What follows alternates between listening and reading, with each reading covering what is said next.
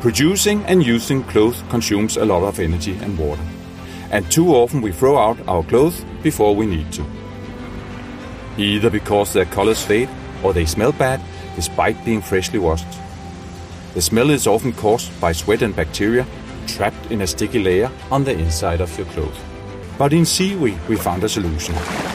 Seaweed is covered by a thin sticky layer, and on the seaweed are bacteria that produces enzymes. Like scissors, these enzymes cut and break down the sticky layer into pieces so it can be used as nutrition for the bacteria.